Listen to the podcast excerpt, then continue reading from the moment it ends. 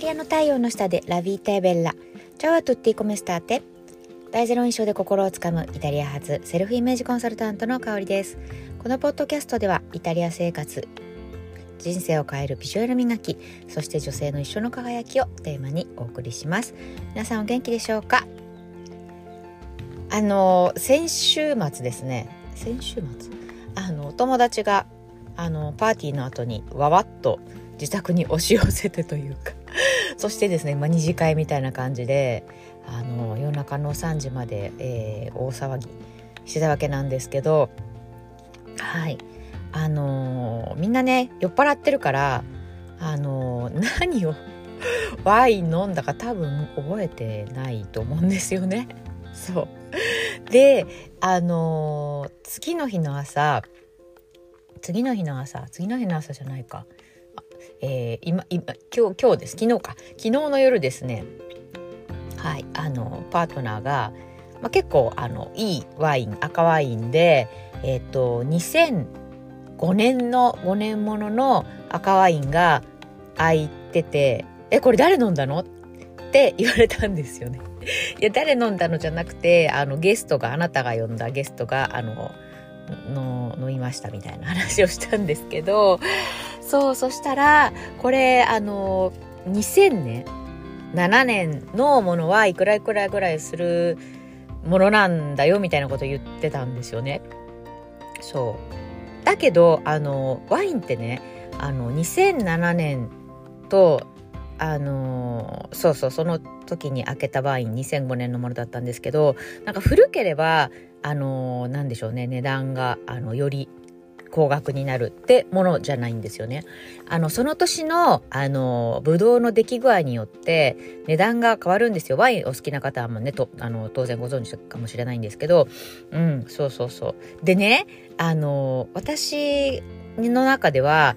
そう何て言うのかな。そのワインは別に何でしょう。古けば古いほどこう価値が上がるってものではなくて本当にその年その年のブドウの出来栄えワインの出来栄えによって値段があの変わってくるっていうのを知っててでそれあのワインの国イタリアだったらイタリア人なら当然のごとく知ってるだろうと思ってたのでえっえ何言ってんの？みたいな感じで 話しちゃったんですよね。別に2007年が高くても2005年があのすごくいいワインかどうかは違うからあのそれはねわからないんだよみたいな話をねあの冷ややかに 冷ややかにパートナーにしちゃったんですけどその後にあちょっと待てよと思ってこれは私の勝手な先入観だなと思ってそうイタリア人イコールワインのあの知識があるっていうふうにあの思ってなかったはずなのにこういう例えばあのアンナータつまり、えー、年度によって、えー、価格が変動があるっていうことを知らないのってえどういうことっていう反応してる自分ってあまだまだいまだにちょっとこういう先入観があるんだなって思ったんですよね。そうそうそうそうだから日本人でいう例えばなんだろう日本人だったらあのーなんだろうなお茶の茶葉に関して当然知ってるだろう茶葉の違いとか知ってるだろうみたいなそういう感覚ですよね。うん。それは知らないですよね。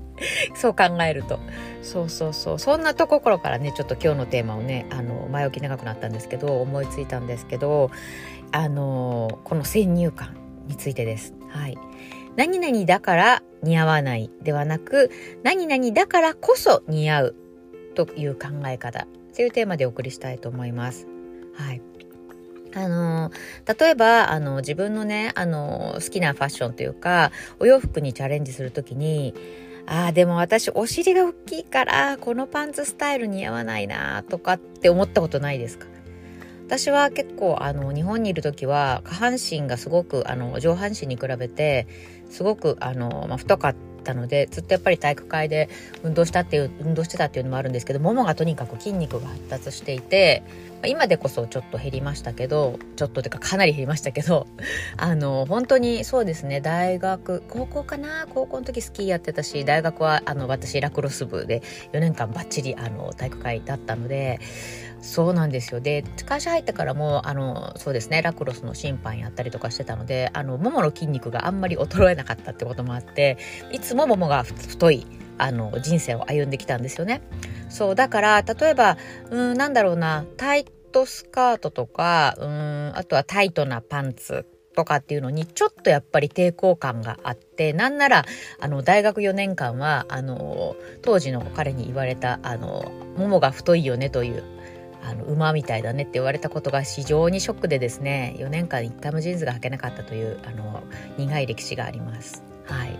まあ、そんな感じであの自分のコンプレックス、まあ、自分で気づいた気づいたりっていうか思い込んだりあるいは、えー、人に言われてこうあ私ってこうだからこの学校は似合わないなちょっとあのきつそうに見えて不格好だなとかなんかダサいなと思った、えー、方ってもあのもしかしたらねこのあのポッドキャスト聞いてくださってる方でいるかもしれないんですよね。うんで、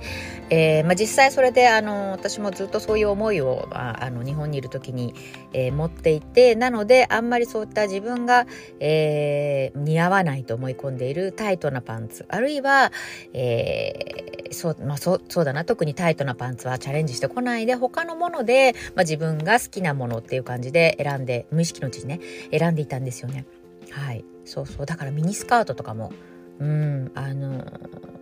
そうですね極力、ま、特に社会人になってからねやっぱり避けるようになっていったっていうのも、まあ、体型のこともありますし、まあ、あとは年齢的なものもあったんですけれども、まあ、当時はすごく気にしててあのそういったものを避けてましたよね。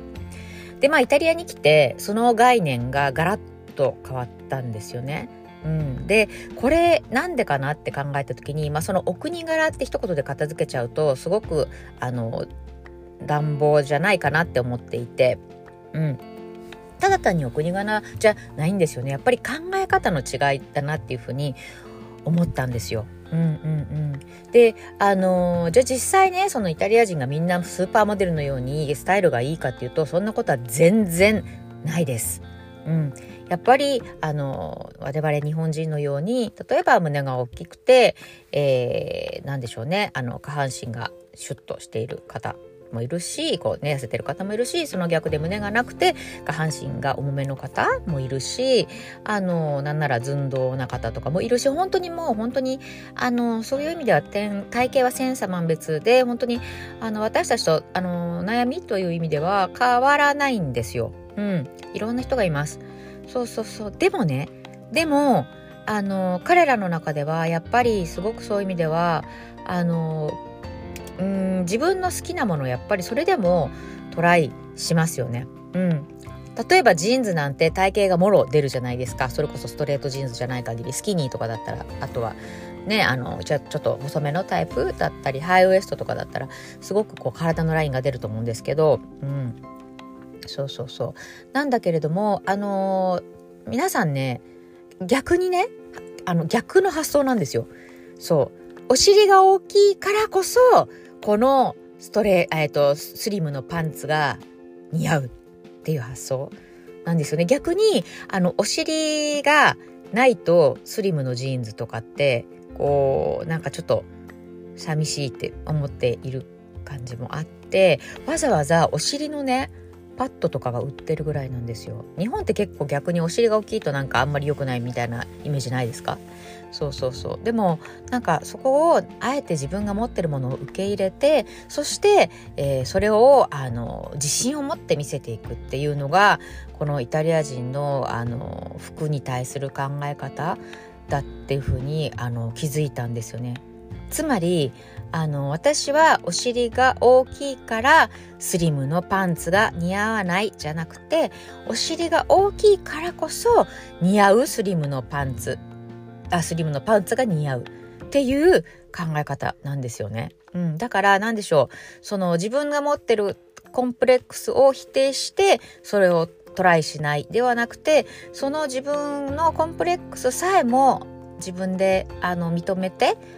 うん好きな好きっていうふうに思ってそして、えー、自分の好きなものにどんどんチャレンジしていく。うん。それであの何て言うのかな。だからあの食わず嫌いじゃなくてとにかくチャレンジしてみるっていうここの心意気っていうのがねやっぱり大事だと思うんですよね。でこれすごい新たな発見にもなってなんか自分であの思い込んでいて似合わないだろうな。もう絶対これ私あのお尻大きいから似合わないだろうな。あ絶対これ私胸が小さいから似合わないだろうな。あ絶対これあのー、なんだろう私寸胴だから似合わないんだろうなっていうふうにあの思い込んでて結構着なかったとか試着し試着すらしなかったってことってあの1回ぐらいあると思うんですけどどうでしょうね。うん、それそういう時こそあのあえてそういうなんでしょう自分の思い込みというかこういう体型だから似合わないみたいなあるいはそれは自分の思い込みじゃないかもしれないですよね。もしかしたら雑誌に書かれてたかもしれないこういう体型の方はこのパンツはやめた方がいいでしょうみたいな。それをなんかこう購入する際にこうお店でね思い出してああああいうふうに言ってたよなああいうふうに書かれてたよなじゃあやめとこう。っていうんじゃなくてあの絶対チャレンジする価値はあると思うのであのあんまりそういった先入観うん、っていうのを持たないでファッションに関してはね特にあのチャレンジしてみる意味ってあるんじゃないかなって思います。はいという感じで、えー、はい伝わったかな？はい伝わるといいなと思ってます。まさにですね、あの、その、まあ、えー、今回ですね、LINE 公式の方から、えー、水着のトレンドプラス、あの、それぞれの体型に合う、その体型をよりよく、より美しく見せてくれる、えー、水着っていうのをね、あの、今回、えー、プレゼントしています。うん。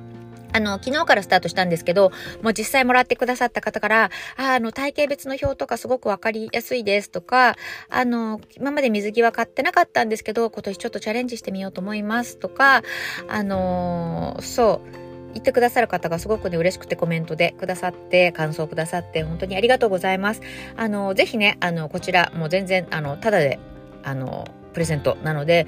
あの、ぜひね、もらっていただければというふうに思います。はい。すごくね、あの、なんでしょう。水着も本当になん、なんていうのかな、本当に、あの夏だからこそ着れるあの風物詩というかね。そうで今日本だったらあのナイトプールとかあるじゃないですか。そうそう。あの日に焼けるのが嫌な方とかね。そうナイトプールで、まあ、着る分にはそれこそあの暗いしあのもし最初ちょっと水着着るのドキドキするっていう方にはすごくいいチャレンジできるね場じゃないかなって思うんですよね。そうそうそう。なのでねちょっとそういったあの今までやったことないことにチャレンジするっていう意味ではこの水着チャレンジって結構あの自分の殻を破ってくれれるいいきっかけになるんじゃないかなというふうに思ってますのでよかったらねあの何かの参考になると思うのでプレゼント、LINE 公式の方からもらってください。概要欄の方にあの LINE 公式のリンク貼ってあります。はい。ということでですね、あ、そうだ、もう一つお知らせは、えー、7月の8日土曜日に、えー、2時半から東京の、えー、ザ・イタリアを感じる、えー、スペースで、えー、イタリアの夏の風物詩、ホワイトパーティーを開催したいと思います。これを開催しようと思ったきっかけも、やっぱり、なんでしょう、あのー、海外になかなか海外っていうのはつまりヨーロッパですね私の今行ってる海外は、はい、ヨーロッパとかにねなかなか来れない方でも行ってみたいなイタリア行ってみたいなとか、えー、例えばフランス行ってみたいなとか思ってらっしゃる方がいたらあのー、ぜひねこの空雰囲気をだけでもまずはちょっと感じてもらえればいいなというふうに思っていてこの、えー、イタリアの夏の風物詩、まあ、あとはフランスでもあの開催してるエリアあるようですけれども、えー、みんなであの白い服を着て集まるホワイトパーティーをねやろうと思っています。はい。あの、すごく、なんでしょうね。こうやってみんなで同じような服を着て集まるっていうのは、すごく、あの、スペシャルな感じがあるし、んで、またすごくね、華やかなんですよ。うん。一人で着るよりもね。うん、なのでねすごくあのいい経験になるんじゃないかなというふうに思ってます。去年今日好評ではい。なのでね今年もちょっとやりたいなというふうに思っています。なかなかねそう言ってみんなであの同じカラーを着て集まる機会ってないと思うのでぜひあのこの機会に、えー、参加ねしてくだされば嬉しいと思います。あのー、今回ねあとはあれなんですよ。あの、ご希望の方に、あの、ベネツィアの私の、あの、よく夏になると行くお店で、あの、ご希望の方にね、ワンピースを、あの、購入して、あの、そうですね。買い付けやろうかななんて思っているので、はい、あの、そうですね、今週中にもうどんどんどんどん、あの、情報を流していきますので、ぜひ、LINE 公式の方に登録をなさっていてください。はい、もうね、えっと、参加表明を何名からいただいて、4名 ?5 名？半分ぐらいいただいてるんですよ。そうそうそう。で、えっと、10名以上でやるつもりはなくて、あんまりほら、あの、人数大きくなっちゃうと、ね、ゆっくり話せなかったりするので、私も皆さんと。そうそうそう。なので、10名でやろうと思ってるので、はい。あと、5名、半分です。そんなにな、ある、え、あるかな？多分大丈夫だと思います。はい。5名、5名だと思います。はい。という感じでね、あの、どんどんお知らせしていきますので、ぜひ、参加してくださることをお待ちしています。日本でお会いできることをとっても楽しみにしています。それでは、良い、えー、一日をお過ごしください。イタリアよりセルフイメージコンサルタントの、ごめんなさい。セルフイメージコンサルタントの香りでした。ボナジョルナータ。